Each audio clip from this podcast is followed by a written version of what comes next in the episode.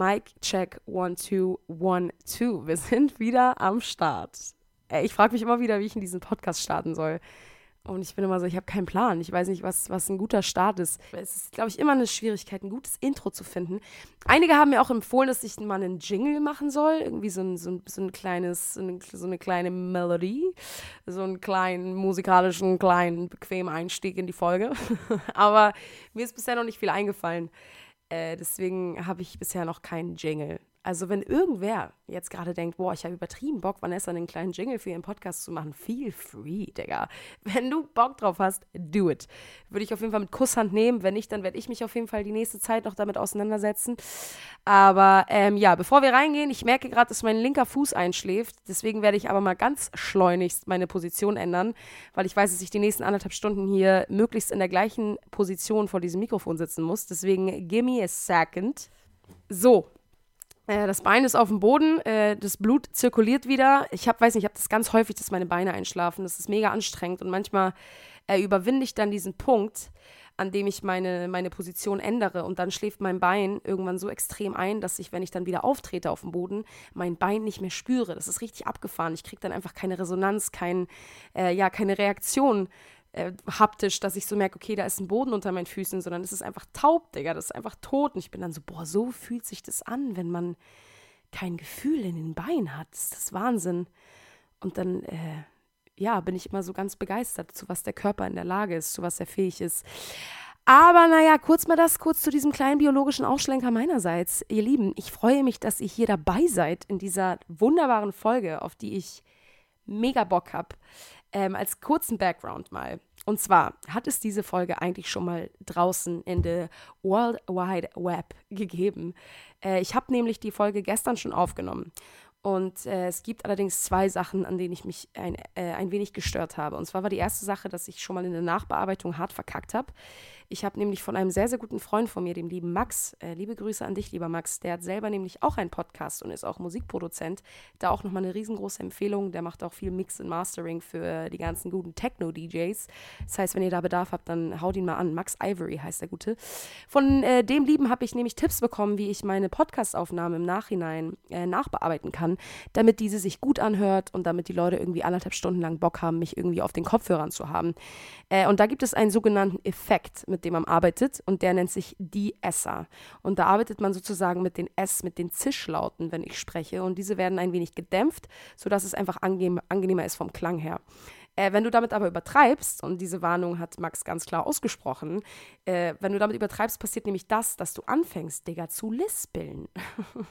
und das ist mir passiert. Ich habe die Aufnahme nämlich über mein MacBook bearbeitet. Ich habe leider keine großen Studio-Kopfhörer oder sonstige, sonstiges, wo ich nochmal ganz genau reingehen kann in den Sound, sondern ich mache das alles so ein bisschen, ja, ein bisschen Pi mal Daumen, so ein bisschen, ein bisschen fein säuberlich ist es jetzt nicht unbedingt.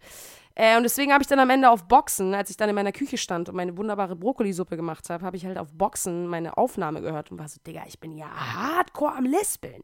So no front gegens Lispeln, aber ich lispel halt nicht so. Wäre halt richtig dumm und von Nachteil, wenn ich mir halt extra einen Lispler mit drauf bearbeite. Und das war schon mal die erste Hürde, äh, die mich nicht ganz losgelassen hat. Und dann, was als zweites passiert ist, mich haben einige Leute darauf angesprochen. Ich habe nämlich in der letzten Folge über Polygamie eigentlich, also Polygamie war ursprünglich der Titel auch der Folge, gesprochen. Und dann sind einige in meine DMs reingeslidet und waren so, ähm, Entschuldigung, sorry, sorry.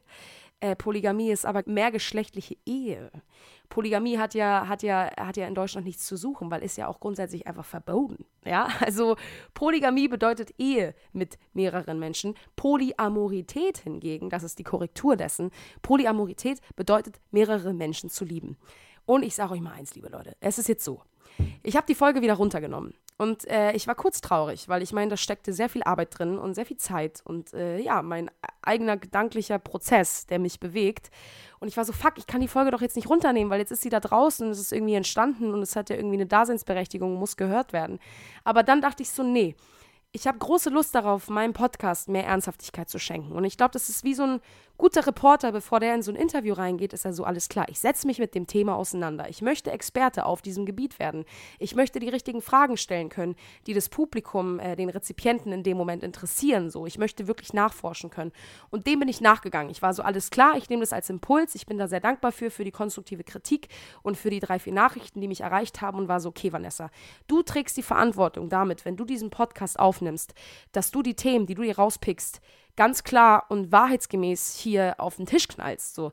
Wenn ich über meine eigenen Bedürfnisse und Gefühle spreche, dann muss, mich, dann muss ich mich dabei ja nicht irgendwo im Internet informieren, weil das sind meine Gefühle, das sind meine Empfindungen, die ich ganz ungefiltert und authentisch hier, ja, an euch weitergeben darf. Und ich glaube, das ist auch eine der größten Sachen, die ihr, glaube ich, sehr schätzt an diesem Podcast und ich selber ja auch, dass ich einfach authentisch, ungefiltert ich selbst sein darf.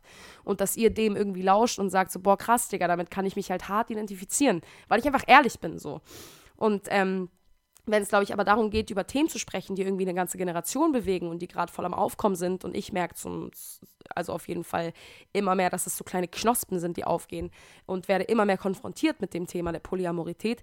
Ich glaube, da gehört es dazu, dass ich die Verantwortung trage, wenn ich hier das, das, das Gehör habe von vielen Menschen und wenn ich mich dazu entscheide, irgendwie an die Öffentlichkeit zu gehen mit meiner Stimme und irgendwie was zu sagen, Digga, dass ich halt auch einfach wahrheitsgemäß die richtigen Facts spreade und halt nicht irgendwie aus so einer jungen Naivität heraus, ja, lass uns mal einfach mal über ein Thema sprechen, so, ich habe da auch vielleicht ein paar Vorurteile zu, aber ja, lass mal machen.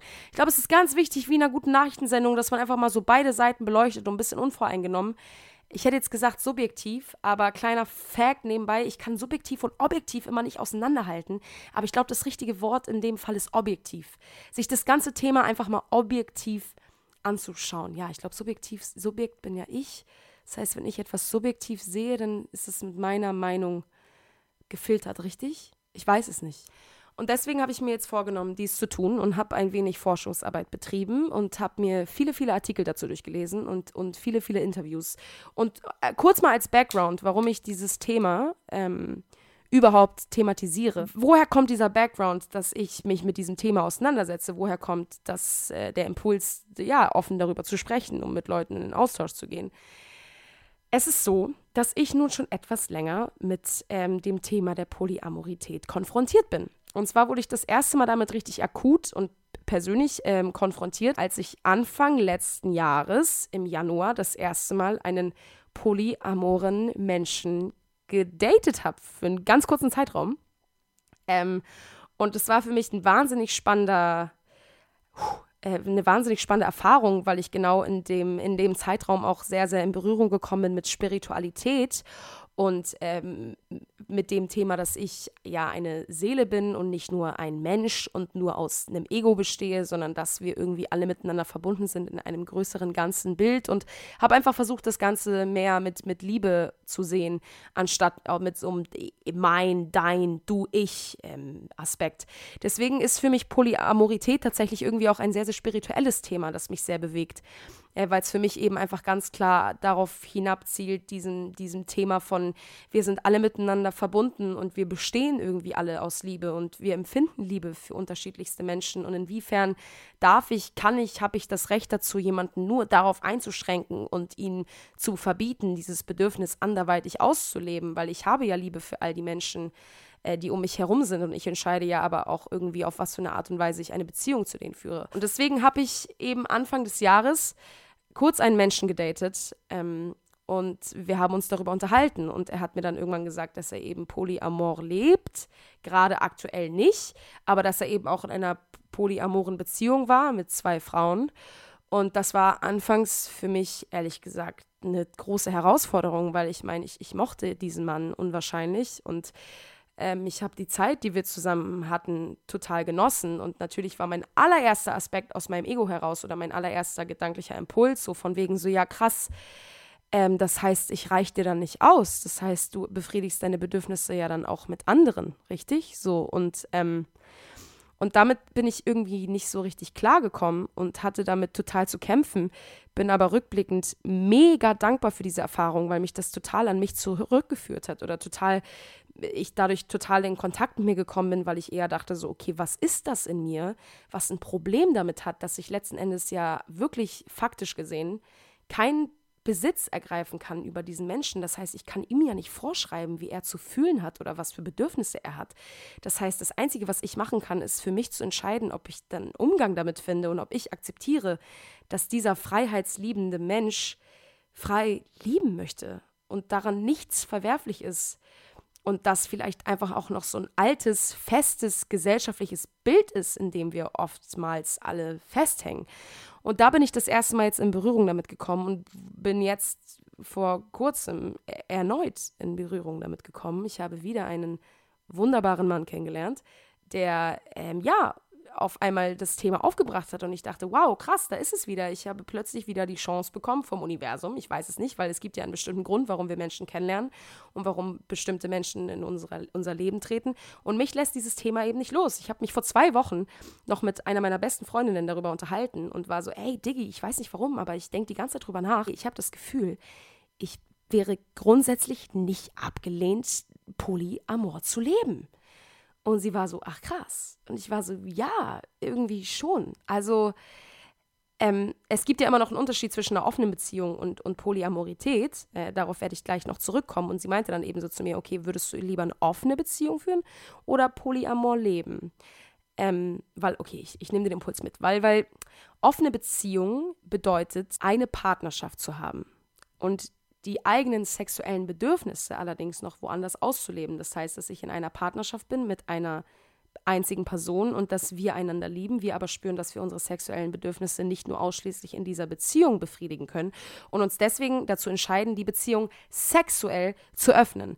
Aber lieben tun wir nur einander. Ich liebe dich, du liebst mich. Die Partner, mit denen ich, äh, Quatsch, die Menschen, mit denen ich ansonsten was habe, das sind meistens nur relativ kurzfristige Erfahrungen, das ist meistens nur Sex und das ist meistens auch ohne oder im Idealfall ohne eine emotionale Verbindung, die man dazu hat, sondern man kommt sozusagen, man holt sich den Appetit draußen, aber man kommt immer wieder nach Hause und, und findet zu Hause sein, sein Essen. Ja, man, es gibt ja so ein doofes Sprichwort, ich habe versucht, das gerade irgendwie so ein bisschen, äh, keine Ahnung. Aber worauf ich hinaus will, ist eben, dass in der offenen Beziehung, wie gesagt, eine Beziehung unter zwei Menschen und man lebt seine sexuellen Triebe außerhalb dieser Beziehung aus, aber nur sexuell. Und Polyamorität bedeutet aber die gleichberechtigte Liebe zu mehreren Personen.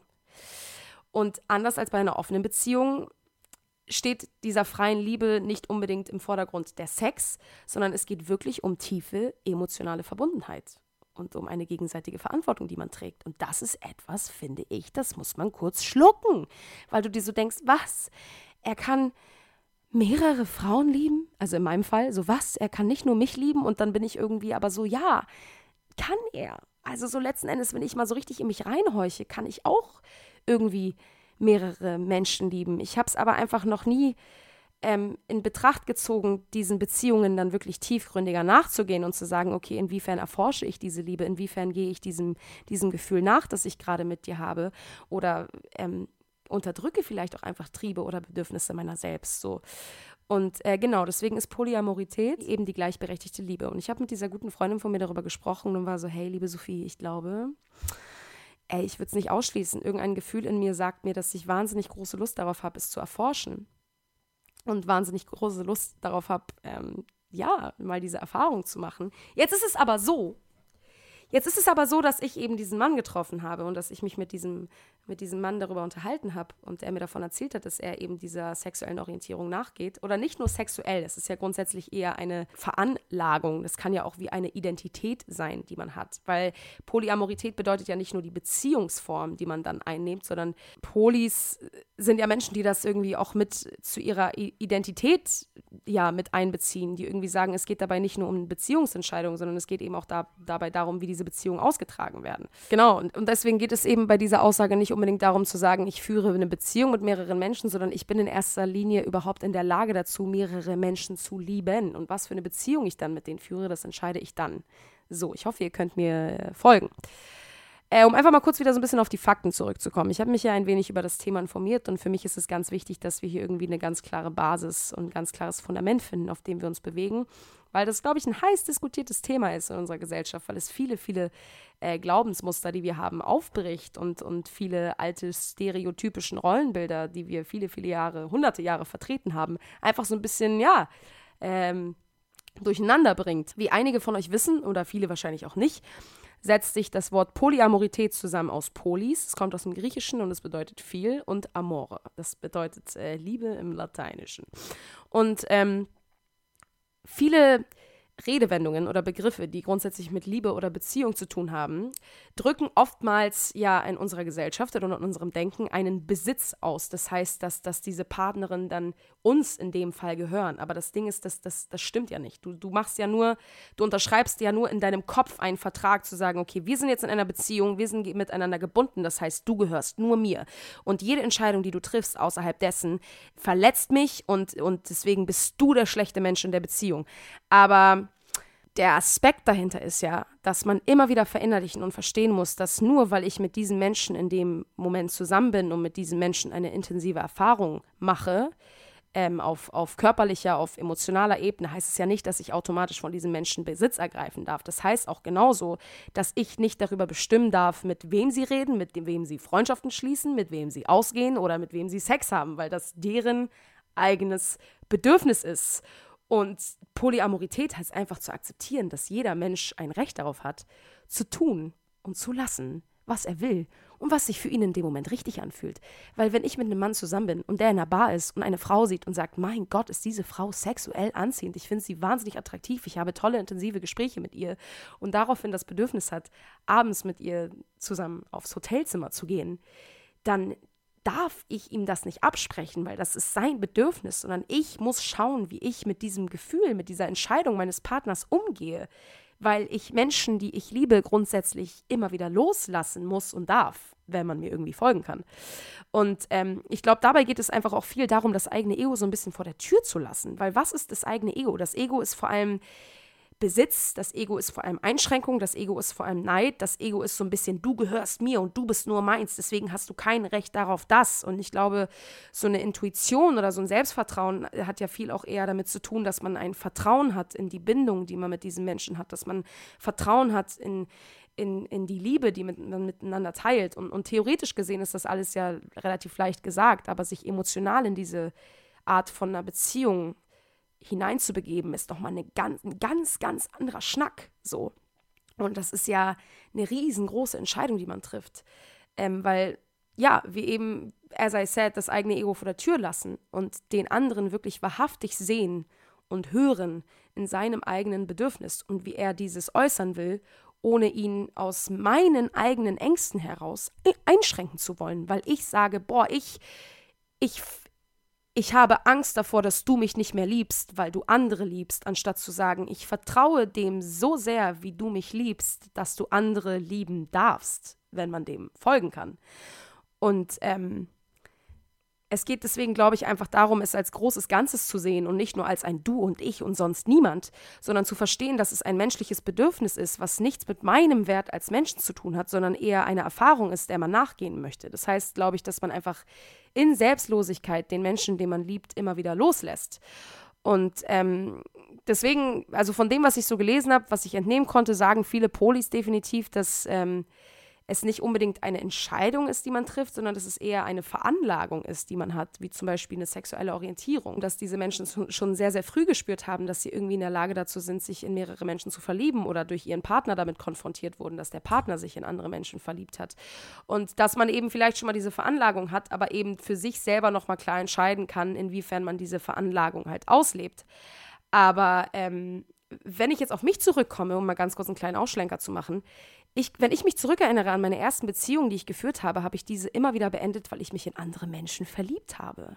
Facts. Ich habe diese Beziehung immer wieder beendet, weil ich mich in andere Menschen verliebt habe. Und ich habe immer gedacht, fuck, anscheinend liebe ich den einen Menschen nicht, wenn ich in der Lage dazu bin, mich in den anderen zu verlieben. Aber das stimmt nicht, weil ich bei jeder Trennung der Beziehung, die ich hatte, fürchterlich geweint habe, weil ich dachte, Mann, ich will mich eigentlich nicht von dir trennen, aber ich muss mich ja von dir trennen, um irgendwie, ja, mit meinem Gewissen klarzukommen und zu sagen, boah, es tut mir so wahnsinnig leid. Ich kann mich daran, ganz genau daran erinnern, meine erste Beziehung, wir hatten eine richtig, richtig schöne Beziehung über zwei Jahre lang und ich habe damals irgendwie schon so gemerkt, boah, da ist aber noch so ein anderer Mann, den ich ganz toll finde und ich, den ich wahnsinnig liebe, aber ich liebe meinen Freund ja trotzdem, aber der andere Mann gibt mir irgendwie noch nochmal eine ganz andere schöne Farbe, bei der ich nicht gedacht hätte, dass ich sie gerne auf meiner Farbpalette hätte. Aber jetzt ist die Farbe irgendwie da und ich genieße sie und ich würde gerne wollen, dass sie bleibt. Aber die andere Farbe, die, die mir, die mir ähm, sehr bekannt ist und die ich auch sehr liebe, so die hat genauso eine Daseinsberechtigung. Und dann war ich halt so, fuck, was mache ich? Und deswegen, wenn ich so in mich reinspüre, dann ist es definitiv etwas, was mich schon länger verfolgt, dass ich immer wieder dachte, boah, da sind so viele Menschen, ich liebe die alle und ich will mit denen allen irgendwie Sex haben und ich will die alle irgendwie spüren und sehen und, ach, und wie riechst du und keine Ahnung. So, wenn man das Ganze nochmal ein bisschen intensivieren will. Aber letzten Endes, glaube ich, ist es eben eine freie Entscheidung, Polyamor zu leben. Aber das Einzige, was wir dabei ganz klar verinnerlichen und verstehen müssen, ist, dass wir die Verantwortung dafür tragen, ab einem gewissen Zeitpunkt diese sexuelle Orientierung dann halt klar zu kommunizieren. Äh, und dabei geht es für mich eben auch äh, ganz klar um ein Verständnis und um, um, um ein Einfühlungsvermögen in die andere Person, weil nur weil ich Polyamor lebe und in meinem Kosmos das etwas völlig Normales und Selbstverständliches ist, kann ich halt nicht von meinem Gegenüber erwarten, dass das für ihn oder für sie genauso klar und verständlich ist, sondern für ihn kann das irgendwie dadurch kann der, die andere betroffene Person total in Berührung mit vielen eigenen Ängsten kommen. Und deswegen geht es darum, dass jeder seinen eigenen Lebensstil wählen darf, aber dass man halt einen Umgang mit den großen Herausforderungen finden muss, die halt da mit einbezogen sind. Und dem Menschen irgendwie dann auch eine Chance gibt, zu schauen, oder dem Menschen eine Chance gibt, damit der schauen kann, okay, wie entscheide ich mich dazu? Möchte ich mich emotional ähm, auf, auf solch eine Erfahrung einlassen, dass ich diesem Menschen den Raum gebe und auch eben genauso in Freiheit den Menschen loslassen darf. So, selbst wenn ich Polyamor lebe und ich eine Person sehe und denke, boah, ich, ich, ich liebe dich und ich möchte dich in meinem Leben haben und ich möchte mit dir diese Erfahrung sammeln, möchte ich ja genauso irgendwie gerne diesen Menschen in meinem Leben haben. Aber wenn diese Person wiederum entscheidet, nein, ich kann das nicht, dann muss auch ich diesen Menschen in Liebe loslassen. Genau das, was ich von anderen erwarte, genau das muss ich eben auch an den Tag legen und sagen, wenn du emotional nicht in der Lage dazu bist, dann äh, akzeptiere ich das und möchte natürlich für, nur, für dich nur das Beste und möchte, dass du glücklich bist. Und wenn du mit dieser Entscheidung nicht glücklich werden würdest, dann ist es das Letzte, was, was ich möchte, weil ich stelle meine Bedürfnisse nicht über deine. Und das ist, glaube ich, der wichtigste Punkt in der Polyamorität. Nicht meine Bedürfnisse über deine zu stellen, sondern deine Bedürfnisse genauso gleichmäßig wahrzunehmen wie meine eigenen eben auch, auch wenn sie vielleicht anders sein mögen. Äh, deswegen ist eine klare Kommunikation da, glaube ich, ganz, ganz, ganz wichtig. Die Entscheidung liegt am Ende des Tages eben bei jedem allein. Aber die Rahmenbedingungen zu setzen, ist, glaube ich, eine ganz, ganz klare gemeinsame Aufgabe, die man hat, um halt Missverständnisse und potenzielle Streitthemen schon mal vorbeugend auflösen zu können. Viele Fragen, die dabei eben auch aufkommen, die ich auch in den Interviews rausnehmen konnte, war so, okay, ist Polyamorität ein Freibrief zum Betrügen? Aber der Punkt darin ist halt, dass zwei Menschen oder halt mehrere Menschen ganz klar einvernehmlich entschieden haben, auch außerhalb ihrer Beziehung andere Beziehungen zu pflegen. In dem Moment betrüge ich halt niemanden. Und eine einvernehmliche Entscheidung heißt für mich halt klare Kommunikation und jeder darf seine Wahrheit sprechen. Und das Wichtigste dabei ist aber zu wissen, dass eine einvernehmliche Entscheidung nicht heißt, dass man frei davon ist, jemanden zu verletzen oder vielleicht in dem Fall auch sein Vertrauen missbrauchen zu können. Aber der Punkt ist halt auch, dass auch monogame Beziehungen nicht frei von Eifersucht, äh, Betrug oder, weiß ich nicht, Kränkung sind, ähm, weil man eben vielleicht eigene Bedürfnisse hat, die man dann unterdrücken will und dann halt heimlich hinter dem Rücken des anderen auslebt, weil man halt Angst davor hat, den anderen zu verletzen. Und in egal welcher Beziehungsform man ist, es, es benötigt immer ein gewisses Maß an Ehrlichkeit und Empathie, damit halt niemand zu Schaden kommt. Genauso in Monogambeziehungen. Es ist überall in jeder Beziehungsform immer wieder so. Und deswegen ist der wichtigste Aspekt immer wieder so, wie, wie gehe ich mit dieser Eifersucht um? Und von dem, was ich entnehmen konnte, ich zitiere da auch eine Dame, die in diesem Interview ähm, sich geäußert hat, die meinte halt, dass das kulturelle Bild von Eifersucht grundsätzlich völlig verzerrt ist. Ähm, und dem stimme ich sehr, sehr zu, weil sie meinte, oder was ich dann dem hinzugefügt habe, ist, in erster Linie ist, ist, ist Eifersucht ein Gefühl. Und gesellschaftlich wird dem anderen meist dafür eine Schuld gegeben. Also zu sagen, du hast etwas getan und das bringt mich in diesen Zustand. In der Polyamorität geht es vor allem darum, das zu ergründen und diese Eifersucht auch zu erleben, weil wie gesagt, polyamore Menschen sind nicht frei von Eifersucht, aber sie erleben die Eifersucht anders und sie gehen anders mit ihr um, denn sie hinterfragen eher, woher kommt dieses Gefühl und sprechen offen darüber mit dem Partner. Das heißt, sie nutzen die Eifersucht als etwas, das sie persönlich, aber auch die Beziehung völlig voranbringen kann oder auch sehr, ja, auch sehr klar wachsen lassen kann. Weil, weil ich damit irgendwie auch so diese geschlechternormierten Stereotypen loslasse und irgendwie mein ganzes eigenes verschobenes Bild von meinen eigenen Gefühlen und immer wieder versuche, dieser ganz klaren, weiß ich nicht, perfekten monogamen Beziehung zu entsprechen, in der wir uns die nächsten 40 Jahre treu bleiben und nur wir beide für immer und zusammen. Leute, ganz ehrlich, wenn ich mir vorstelle, dass ich morgen einen Mann kennenlerne, mit dem ich die nächsten 30 Jahre verheiratet zusammen, was auch immer bin, Leute, ich kann mir nicht vorstellen, bei aller Liebe nur mit diesem Mann Sex zu haben und nur diesen, ja, bis ans Ende meiner Tage zu lieben. Das kann ich nicht. Das kann ich mir nicht vorstellen, weil es so viele andere Menschen da draußen gibt, die ich so wahnsinnig interessant finde. Und trotzdem, um mal kurz wieder einen Bogen zu schlagen, trotzdem habe ich, obwohl ich jetzt diese ganzen Fakten auf dem Tisch habe und mich irgendwie mega intensiv mit diesem Thema auseinandersetze, vor allem jetzt gerade eher, ich merke, das äh, nimmt gerade viel mehr Raum mein, in meinem Kopf und ich denke, dass auch vor allem nach der Folge ich mich noch sehr viel mehr mit dem Thema auseinandersetzen werde. Trotz dessen, trotz allem, trotz der ganzen Auseinandersetzung mit diesem Thema, habe ich mich am Ende des Abends, als ich mich äh, mit dem Mann getroffen habe, gesagt, hey, lass uns erstmal, lass uns nur eine Freundschaft führen.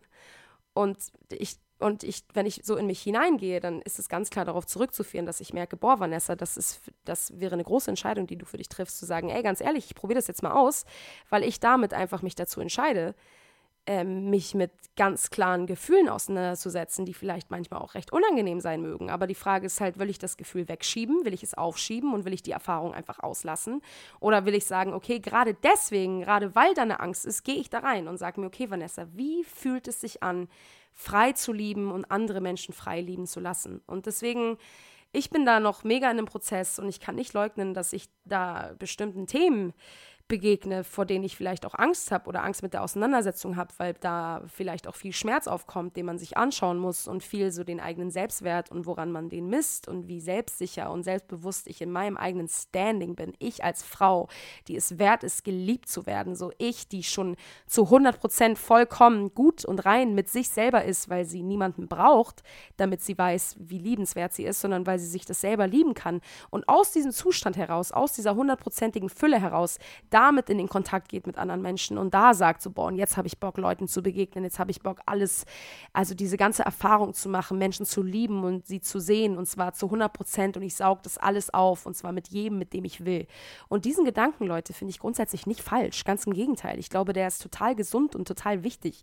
Die Frage ist halt einfach der Umgang damit, weil man ist nicht frei von eigenen Grenzen, die man hat und man entscheidet sich halt dazu, überwinde ich diese Grenzen und schaue sie mir an und schaue mir an, warum ich diese Grenzen Grenzen setze und mich vielleicht damit auch irgendwie einenge, weil eine Grenze ja nicht gleich immer nur eine Grenze ist, sondern es gibt Grenzen, die, die, die ziehe ich aus meiner Selbstliebe heraus, zu sagen, hey, auf diese Art und Weise möchte ich oder würde ich mir wünschen, von dir behandelt zu werden. Aber es gibt auch eine Grenze, die ich setze vielleicht oder ziehe aus einer Angst heraus, weil ich Angst davor habe, ein bestimmtes Gefühl zu fühlen und da direkt in so einen Panikmode kommen und denke, okay, ich muss jetzt auf jeden Fall hier direkt Schicht im Schacht, ich muss alles beenden. Aber dadurch nimmst du dir vielleicht auch einfach die Möglichkeit einer Erfahrung, die dich hätte weiterbringen können wenn du halt über diese Schwelle gehst und sagst, okay, ich überwinde vielleicht auch einfach meine eigenen Grenzen aus einer, die ich aus einer Angst heraus eines Tages mal gesetzt habe durch vergangene Erfahrungen und das deswegen jetzt daraus Schlussfolgerungen ziehe, so und inwiefern ich die Freiheit habe, diese Grenzen aufzulösen und halt ein frei, frei liebender Mensch zu sein. Und ich glaube, das hat auch viel ähm, mit meiner Unabhängigkeit zu tun. Es hat viel damit zu tun, dass ich ein wahnsinnig unabhängiger Mensch bin. Man kann das auf, mein, auf meine Astrologie, meine, meine Sternbilder zurückführen. So, ich bin halt eine Waage und ich, ich habe als Waage ein sehr, sehr romantisches Bild von Liebe und manchmal auch so ein kleines märchenhaftes Bild. Ich bin aber auch eben Wassermann im Aszendenten. Und Wassermann, meine Wassermann-Anteile sind sehr groß und Wassermänner sind grundsätzlich Menschen, die einfach übertrieben freiheitsliebend sind. Und Wassermänner sind Menschen, die eine ganz, ganz klare Vorstellung von der Realität haben und die viele Dinge auch eher so durchrationalisieren, anstatt sich so emotional daran zu attachen. Und für sie ist dann eben rational gesehen einfach Liebe eine bandbreite Erfahrung von, ähm, von, von verschiedenen Aspekten, von verschiedenen Gesprächen, Erfahrungen, äh, Momenten, Erlebnissen, die man mit Menschen teilt, anstatt dass man sagt, ich liebe nur dich und nur dich und du bist meine Liebe für immer, sondern es ist halt irgendwie ein bisschen mehr als das. Aber trotzdem runtergebrochen auf klare Fakten, anstatt das halt so über zu emotionalisieren. Und ich würde sagen, dass das auch ein großer Teil in mir ist, der mich da antreibt und der mich da gerade irgendwie diese Erfahrung machen lässt. Äh, und deswegen ist es so ein präsentes Thema in meinem Kopf und deswegen ist es mir so wichtig, darüber zu sprechen mit euch hier, just in diesem Moment. Äh, aber trotzdem, liebe Leute, auch wenn ich jetzt irgendwie klar diese Facts hier spreade, sag ich euch, auch ich bin nicht frei davon, Digga. Auch ich danke mir so, okay, wir haben letzte Nacht irgendwie zusammen einen unglaublichen Abend gehabt und sind zusammen nach Hause gefahren und haben irgendwie die Nacht unseres Lebens gehabt. Und trotzdem habe ich mit dem Gedanken umzugehen, dass du zwei Tage später genau das Gleiche mit einer Frau erleben wirst. Auch ganz individuell und ganz anders, aber dass das genauso eine Daseinsberechtigung hat wie die Erfahrung, die wir gemacht haben, weil du ein freier Mensch bist. Und wenn ich ganz ehrlich in mich hineinhorche, verstehe ich den Kern dessen und und verstehe wirklich, dass das etwas ist, was in Ordnung sein muss und darf, glaube ich. Ähm, und, und deswegen glaube ich, dass immer mehr diese Offenheit dafür entsteht in unserer Gesellschaft und dass immer mehr Leute Bock darauf haben, sich damit auseinanderzusetzen. Und ähm, ich bin vorhin auch kurz darauf äh, zu sprechen gekommen, dass ich so von geschlechternormierten Stereotypen gesprochen habe. Und damit meine ich vor allem so ein bisschen dieses, ja, ein Mann kann rammeln, was er will und die Frau halt nicht. Weil vor 100 Jahren waren wir Frauen irgendwie so Gebärde, Ge Gebärmaschinen für, für, Männer, die irgendwie grundsätzlich dafür da waren, Essen zu kochen und Kinder auf die Welt zu bringen. Und das war's. Aber mittlerweile sind wir an einem Punkt im 21. Jahrhundert, an dem, glaube ich, wir Frauen auch total Bock haben, unsere eigene Sexualität auszuleben und diese auch frei auszuleben und einfach so unsere sinnliche, weibliche Energie und diese Hingabe im Austausch mit mehreren sexuellen oder emotional auch mit mehreren Menschen wahrnehmen und ausdrücken zu dürfen. So. Und, und Polygamie ist deswegen auch jetzt nicht irgendwie wie ein Modell, das, das die Monogamie in erster Linie ablöst, sondern einfach so ein Gegenentwurf, der, der parallel bestehen darf, indem ich einfach sagen darf, so hey, ich verstehe Monogamie und ich schätze Monogamie und ich respektiere Monogamie, aber ich fühle mich einfach frei danach, was anderes zu tun und ich habe genauso das gleiche Recht, dies auszuleben, wie monogame Menschen das auch tun. So, und dabei ist ja nicht das eine falsch oder richtig, sondern beides hat in seiner Individualität ja total die Daseinsberechtigung und seinen eigenen Mehrwert, den er mitbringt bringt.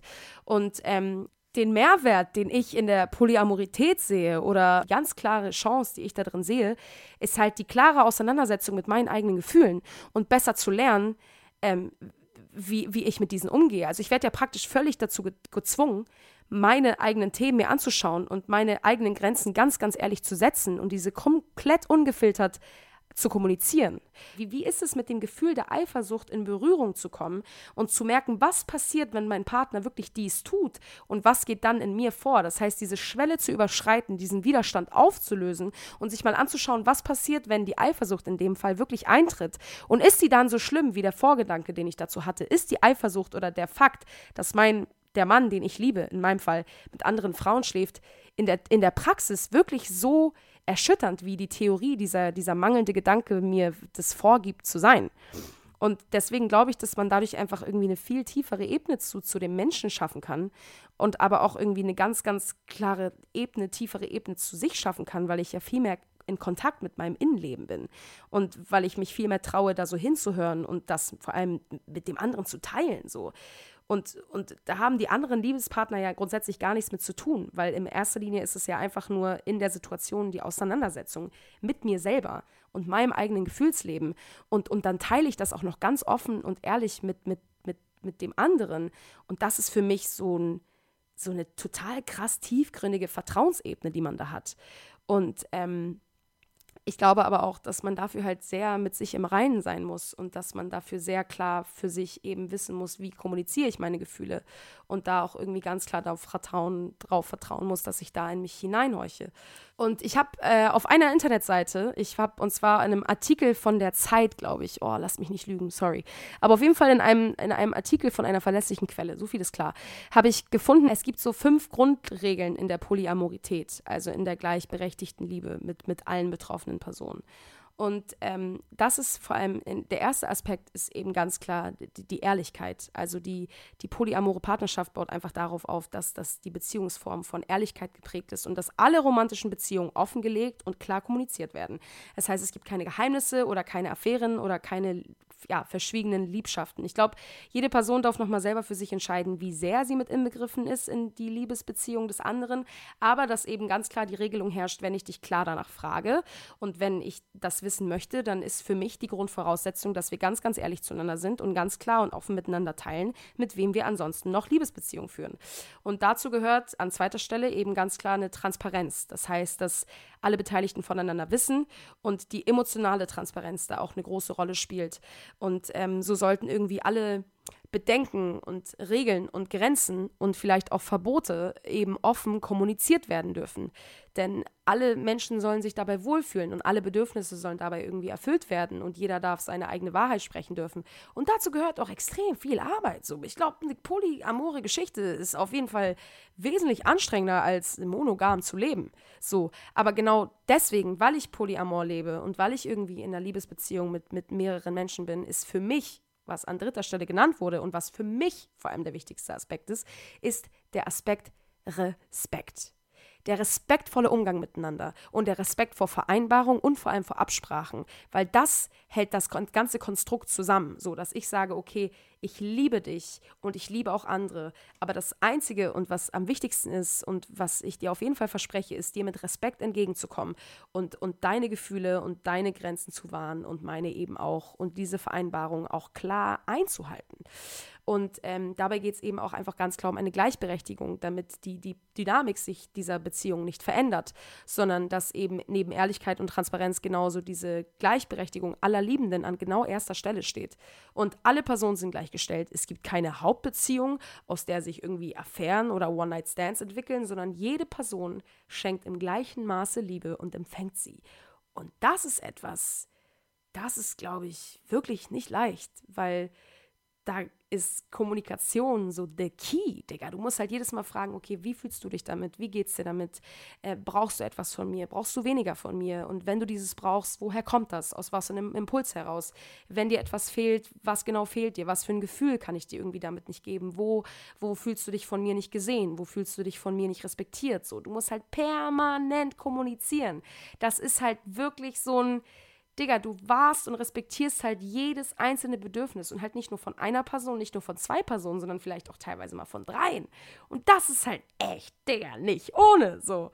Und ähm, was ich auch gesehen habe, was mich auch ähm, überrascht hat, an fünfter Stelle stand bei diesen ja, Regeln in Anführungszeichen, vor allem die Langfristigkeit. Also im Gegensatz zu einer offenen Beziehung, wo man vor allem so viele sexuelle Rendejeans nebenbei hat ähm, und diese eher kurzfristig äh, existieren, geht es bei einer polygamen Beziehung vor allem darum, dass, dass man an einer Langfristigkeit interessiert ist. Also dass nach einer Kennenlernphase manchmal eben im Idealfall das Verlieben folgt und dann das Eingehen in eine Beziehung und, ähm, und diese Beziehung eben langfristig führen zu können, auch neben parallel anderen Liebesbeziehungen, die man führt. Und ähm, dabei kann Polyamorität irgendwie auch sehr ja, entlastend sein, weil der eine Partner dir eben was ganz, ganz anderes geben kann als ja, der andere. Und, und weil der eine irgendwie vielleicht jemand sein kann, mit dem du abends auf dem Sofa liegst und einen Film guckst und der andere aber vielleicht viel geiler als Begleiter für irgendwie ein Abenteuer ist.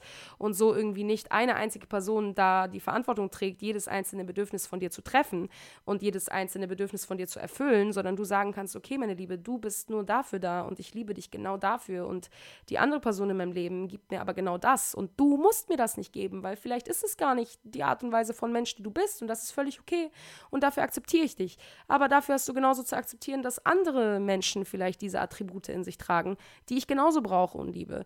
Und ähm, das spricht aber überhaupt nichts von deinem Wert ab, weil du hast dein Wiedererkennungsmerkmal und die andere Person hat ihr Wiedererkennungsmerkmal und das erfüllt wiederum meine Bedürfnisse. Und ich sehe den Punkt dahinter total, Digga. Ich kann das völlig nachvollziehen. Weil ich chill auch mit meinen Freunden aus unterschiedlichsten Gründen. So, mit dem einen habe ich lieber einen Deep Talk, mit dem anderen gehe ich lieber in eine Karaoke-Bar und singe irgendwie die ganze Nacht. Mit dem nächsten habe ich lieber tiefgründige Gespräche. Mit dem nächsten mache ich das. Also, das ist so, das ist ja total unterschiedlich und individuell. Und trotzdem hat ja jede Person für sich völlig die Daseinsberechtigung. Und warum kann ich das nur in Freundschaften praktizieren, aber nicht in Liebesbeziehungen? So, das ist halt etwas, was, was für mich eine riesengroße Frage ist, die sich mir da stellt.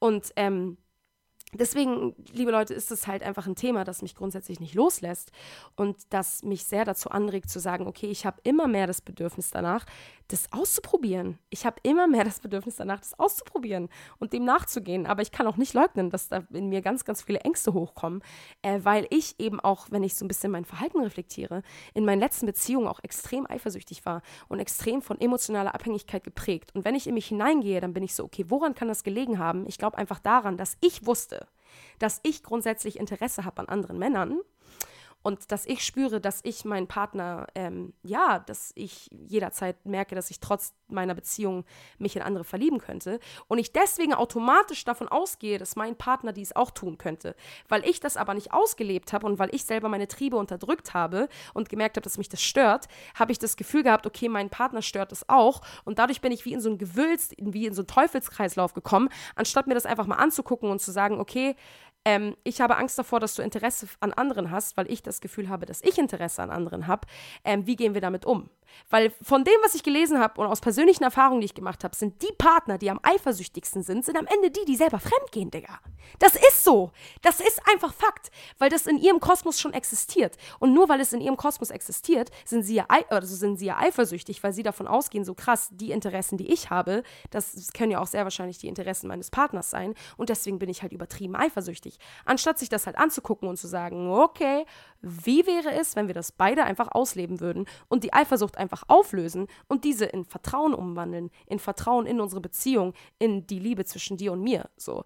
Ähm, deswegen, liebe Leute, boah, es ist, es ist viel, es ist ein rasantes, spannendes, sehr emotional geladenes Thema für mich, ähm, weil es für mich, wie gesagt, auch etwas sehr Spirituelles hat mit dieser menschlichen Erfahrung, die wir machen. Und wir sind auf dieser Welt. Und vielleicht sind wir einfach mehr als diese Menschen, die eines Tages Mitte 20 sind und dann mit beiden Beinen im Leben stehen und einen Beruf haben und dann Kinder kriegen und eine Ehe führen und diese Ehe dann die nächsten 30 Jahre führen und dann irgendwann sterben. Vielleicht sind wir einfach mehr als das. Vielleicht sind wir einfach Seelen, spirituelle Wesen auf einer Durchreise, die, die Interesse daran haben, Menschen kennenzulernen in ihrer Tiefe und tausende Menschen kennenzulernen und, und, und alle möglichen Erfahrungen des Lebens irgendwie mitzunehmen und diese zu 100 Prozent, ähm, ja, zu fühlen und, und sich als Mensch in seiner Gänze wahrzunehmen, weil ich habe Interesse daran zu wissen, wie sind diese Gefühle, wie ist es ein Gefühl zu spüren, wie ist es mehrere Menschen gleichzeitig zu lieben, wie fühlt sich das an für mich so, ich möchte dem nachgehen, ich habe ein Interesse daran, mich als Mensch dadurch kennenzulernen, mich in dem anderen zu erkennen, im Dialog mit dem anderen mir selber näher zu kommen und mehr in Kontakt mit meinen eigenen Gefühlen zu kommen, um halt diese ganze menschliche Erfahrung einfach wahrzunehmen und zu schätzen. Und deswegen habe ich so das Gefühl, ich komme langsam an so einen Punkt, wo ich, wo, ich, wo ich verstehe, dass wir einfach viel mehr sind als diese gesellschaftlich vorgegebenen Rollenbilder, die wir tagtäglich leben, mit diesen festen Grenzen und diesen engen Regeln, die wir uns da einverleiben, anstatt dass wir einfach klar für uns frei entscheiden, das, was sich für mich richtig anfühlt, dem gehe ich nach und ich bin ein freier Mensch und ich liebe es, ein freier Mensch zu sein. Und jeder, der es auch liebt, ein freier Mensch zu sein, ist herzlich dazu eingeladen, mit mir zusammen ein freies Leben zu führen, Digga. Und es ist so, es ergibt in meinem Kosmos total Sinn, Leute. Es ergibt für mich total Sinn. Und, ähm, und deswegen, ja, bin ich nicht davon abgeneigt. Ich habe es jetzt schon hundertmal gesagt. Ich glaube, an dieser Stelle würde ich, das, das, würd ich die Folge auch fast schon so ein bisschen beenden, weil ähm, ich glaube, das ist sehr viel und es ist irgendwie auch sehr viel Information und vor allem war es für mich äh, sehr, ein sehr ähm, ein sehr intensiver Prozess hierhingehend, irgendwie das Ganze zu lesen, irgendwie mit dem, mit dem Wissen umzugehen, das zu verarbeiten, zu merken, wie ist meine eigene Meinung dazu, das wirklich zu verinnerlichen und ganz klar in der Kernaussage zu verstehen, so was ist Polyamorität wirklich und das einfach mal so ein bisschen sacken zu lassen und das auch nach außen zu tragen, mit euch zu teilen und zu gucken, so krass, wie ist da so die Resonanz? Mich würde übertrieben interessieren, wie eure Meinung dazu ist. Also bitte ähm, nimmt mal Stellung dazu, wenn ihr Bock habt. Slidet in meine DMs, schreibt mir, wenn ihr Erfahrung damit habt, wenn ihr das scheiße findet, warum ihr das scheiße findet. Ich möchte alles wissen, jede einzelne Meinung dazu. Habe ich übertrieben Bock, weil ich glaube, dass es ganz, ganz wichtig ist, dass wir anfangen, solche Themen nicht zu tabuisieren und einfach mit Vorverurteilungen einfach in so eine Schublade zu stecken, sondern dass wir uns das angucken aus verschiedenen Perspektiven und sagen, okay, Digga, let's talk. Let's talk. Let's spread facts. So, wie ist es? Wir sind alle individuell und jeder hat ein Recht darauf, seine eigene Meinung dazu zu äußern. So. Und äh, deswegen lasst es mich gerne wissen.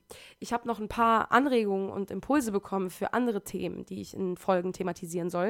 Und ich habe kurz mit äh, überlegt, ob ich das noch mit reinnehme. Es ging dabei auch so um Manifestieren von wahrer Liebe, also genau das Gegenstück eigentlich zu dem, was wir heute machen.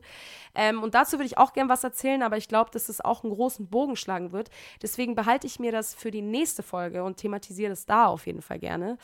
Ähm, und deswegen würde ich, glaube ich, tatsächlich sagen, ich mache an diesem Punkt einfach mal einen Punkt und äh, würde aber gerne noch einmal kurz zwei FreundInnen von mir grüßen. Äh, und zwar einmal die liebe Carlotta und einmal die liebe Lea. Äh, die liebe Carlotta, mit der war ich gestern einen Kaffee trinken. Und sie meinte, Vanessa, kannst du mich denn nicht mal in deinem Podcast grüßen? Und ja, liebe Lotti, das mache ich aus Herzen. Mit Liebe grüße ich dich und schicke dir eine riesengroße Umarmung und ganz, ganz viele Küsschen auf deine wunderbare, weiche Wange, Digga. und ähm, ja, Lotti ist ganz, ganz, ganz wundervoll. Die kommt immer äh, ganz, ganz glücklich auf einen zugerannt, wenn sie einen begrüßt. Und da ist es so eine Liebe, die einem da immer entgegenströmt. Die ist richtig schön. Deswegen, liebe Lotti, ganz, ganz viel Liebe, doppelt und dreifach an dich zurück. Und ähm, ja, ich, ich, ich danke euch, dass ihr mir, boah, hier heute zugehört habt.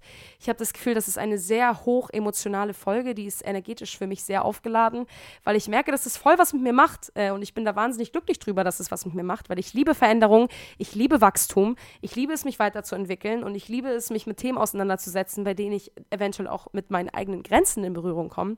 Deswegen äh, würde mich eben sehr interessieren, wie es euch damit geht.